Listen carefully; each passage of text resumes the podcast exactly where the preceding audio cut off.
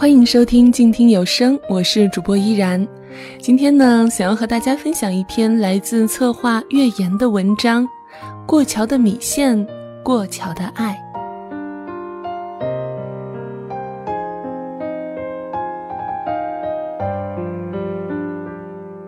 有没有人和我一样，对云南的特色美食过桥米线有着非同一般的喜欢呢？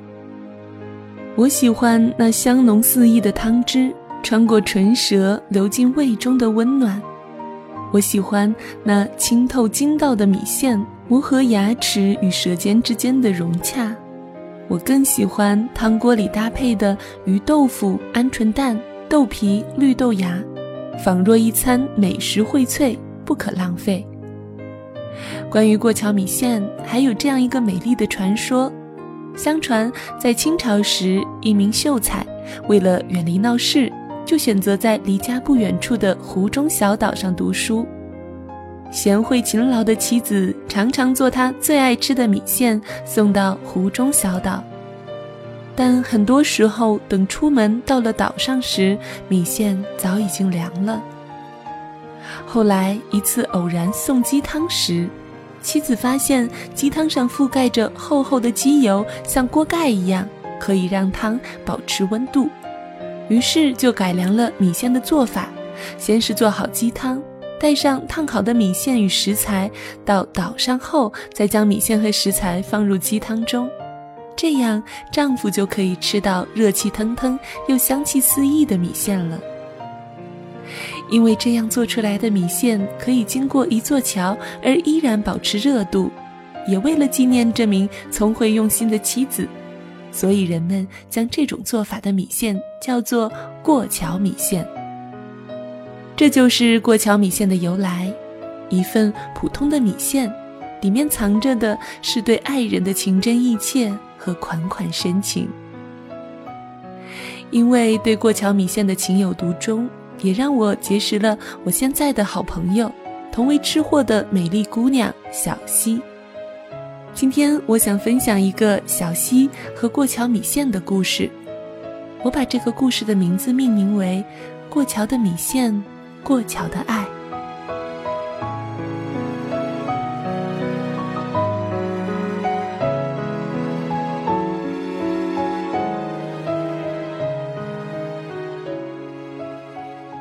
我和小溪在同一家公司上班，住的地方又很近，所以下班后经常一起逛街吃饭。而我们最爱吃的就是过桥米线。小溪对过桥米线的研究已经超出了一个吃货可以达到的程度，他甚至能够说出米线的制作工艺，说出市面上售卖的哪一种米线口感最好，说出米线泡多长时间最筋道。说出煮米线的汤汁都用哪些材料熬制？我惊讶他对过桥米线的深入研究。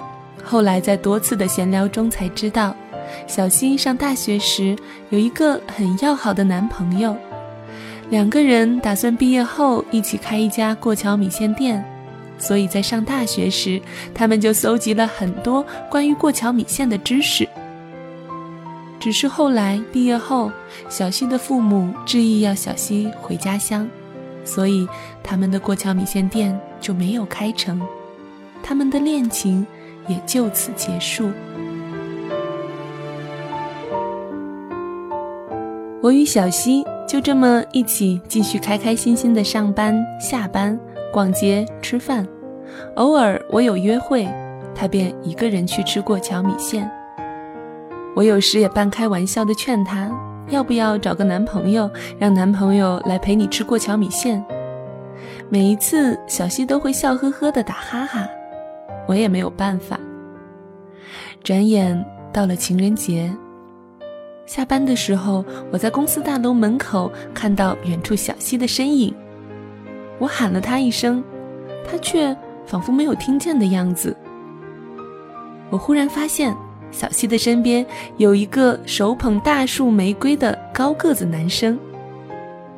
作为一个八婆水平绝对合格的闺蜜，我更加大声的喊小溪，同时向小溪跑去。而小溪在听到我的呼喊后，不仅没有停下来，反而加快了离开的脚步。他旁边的男生也随着他快速的消失在了街角。第二天，我到公司后的第一件事就是拷问小溪，昨天情人节时那个送花的男生是谁。小溪一个劲儿的否认，非说我认错人了。于是我拿出手机，打开相册，给他看了一张照片。这是我昨天追不上他们，便急中生智拍下来的他们俩的背影。小溪抢过我的手机，认真的看着那张照片。看着看着，他的眼泪就滴到了手机屏幕上。我一时无措，看着哭了的小溪，也不知道该怎么办。小溪一边哭一边哽咽地说：“他在火车上站了十一个小时，从西安跑到天津来看我。可是怎么办呢？我不能和他回西安，我不能跟他一起开米线店，我不能和他在一起，我好难过，我的心都快痛死了。我以后再也不吃过桥米线了。我以后。”再也不吃过桥米线了。这是我这个吃货听到的最难过的失恋宣言。可是，美好的恋人都已经失去了，又为什么要拒绝美食呢？至少我不会这样做。半年后，我们公司的旁边新开了一家超级棒的过桥米线店，汤底醇香，米线筋道。慢慢的，店里的生意红火了起来。这家店的老板是一个高高瘦瘦的男生，话不多，服务周到。我们很多同事都特意放弃公司的免费午餐，跑来吃过桥米线。一来二去，和米线店的年轻老板熟了起来。我们总监还半开玩笑似的说要把办公室的单身小姑娘介绍给他。这样以后大家来吃米线就都不要钱了。圣诞节的时候，我们整个团队因为一个工程要临时加班。加完班后已经是晚上十一点多了，食堂和很多家餐馆早已经关门，只有公司旁边的米线店还开着。总监便提议大家一起去吃米线。当热气腾腾的米线端上桌时，我才发现，今天的米线汤锅里放了好多好吃的，比平时的多很多。大伙一脸疑惑地看着小帅哥老板，小帅哥老板嘿嘿一笑，看向坐在角落里的小溪。大家面面相觑，顿时炸开了锅。总监大人一脸铁面包公审问罪犯的姿态，发问说：“说。”你们俩什么时候好上的？小溪淡定的回答：“大一。”什么大一？你们俩是大学同学？小溪继续淡定的回答：“是。”我被这个回答惊讶的差点吞下一整个鹌鹑蛋。我连忙问小溪：“你大学时候的男朋友不会就是他吧？”小溪回答。是他。我继续问：“一起要开米线店的也是他？”小溪回答：“是他。”我又继续问：“去年情人节在火车上站了十一个小时来看你的，我在公司大门口看到的也是他？”小溪还没回答，他旁边的男孩便抢白说：“是我，是我来找小溪。”本来我在西安开好了米线店，想让小溪和我一起回去，可是他的父母不同意。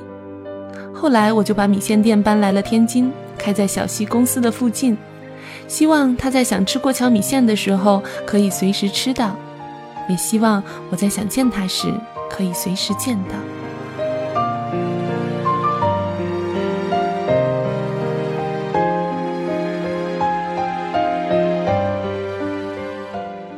米线在浓醇的鸡汤中，热度可以一直保持到经过一座桥，这便是过桥米线的奥义。而小溪和男友的感情，可以在不断的磨合与努力下，也经过一座桥，达到幸福的彼岸。我想，这便是过桥的爱吧。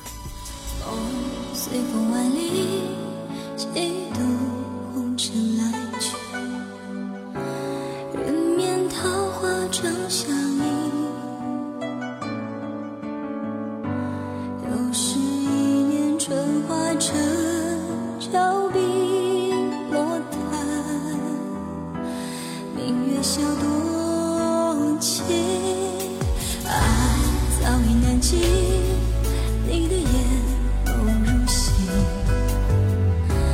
回首时。潇湘无语，天涯尽头看流光飞去，不问何处是归